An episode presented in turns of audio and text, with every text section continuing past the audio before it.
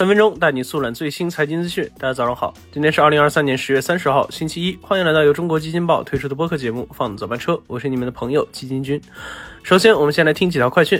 十月二十七日，华为公布其三季度业绩，华为前三季度实现销售收入较去年同期增长 百分之二点四， 达到了四千五百六十六亿元。而在盈利能力方面，华为依旧保持了较高水平，前三季度净利润率达到了 百分之十六。 华为在这一季度中屡次引起市场的高度关注，不仅在终端业务方面重磅发布了 Mate 六十 系列，还在传统 I C T 业务领域实现了 五G A 的重大突破，市场普遍对华为给予了较高的预期。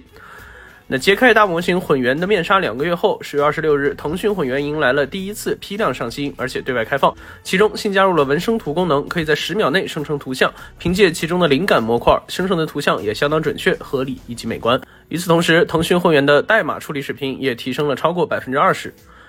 十月二十七日，在东南亚排第一、中国排第六的快递公司极兔成功登陆港交所。截至上周五收盘，市值达到一千零五十七亿港元。极兔业务主要包括快递服务、跨境服务、销售配件和其他，其中快递服务收入占比最大。二零二三年上半年，极兔营收达到了 四十点三亿美元，同比增长 百分之十八点五。 好，快讯之后，今天咱来聊一聊销售遇冷的中靴高以及其背后的网红模式。二零二二年的夏天，凭借着超高售价遇火不化，以中靴高为代表的雪糕刺客们爆火，黑红也是红。趁着这波热度，全年的中国雪糕市场也迎来了一波爆发。然而这股势头在今年似乎并没有得到延续。近日，中靴高前员工在社交平台发文控诉被公司欠薪的事件引起了广泛关注。那面对互联网讨薪，中靴高方面回应称，公司正在积极解决相关纠纷，目前运营一切正常。然而在回应的背后，中靴高今年的销售业绩惨淡也成了大家心知肚明的原因。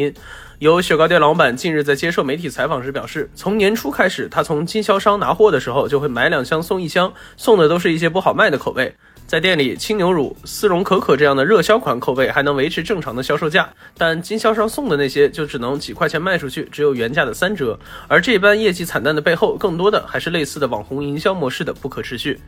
那网红营销一直也都是各个商家最爱用的方式，从跨界联名到热点炒作，网红模式带来的销售爆发也一直都是商家们所追求的。然而在现在各式各样的网红营销下，消费者们也早已产生了审美疲劳，给你个面子，刚出的时候买一次，之后看都不看一眼的现象层出不穷。那就拿前段时间瞬间火爆的酱香拿铁来说，产品一经推出，迅速全国范围内售罄，急得瑞幸直接又向茅台订购了巨额的茅台浓缩液。那结果现在呢，瑞幸菜单里仍然可以见到酱香拿铁的身影，但路上拿着喝的又有几个呢？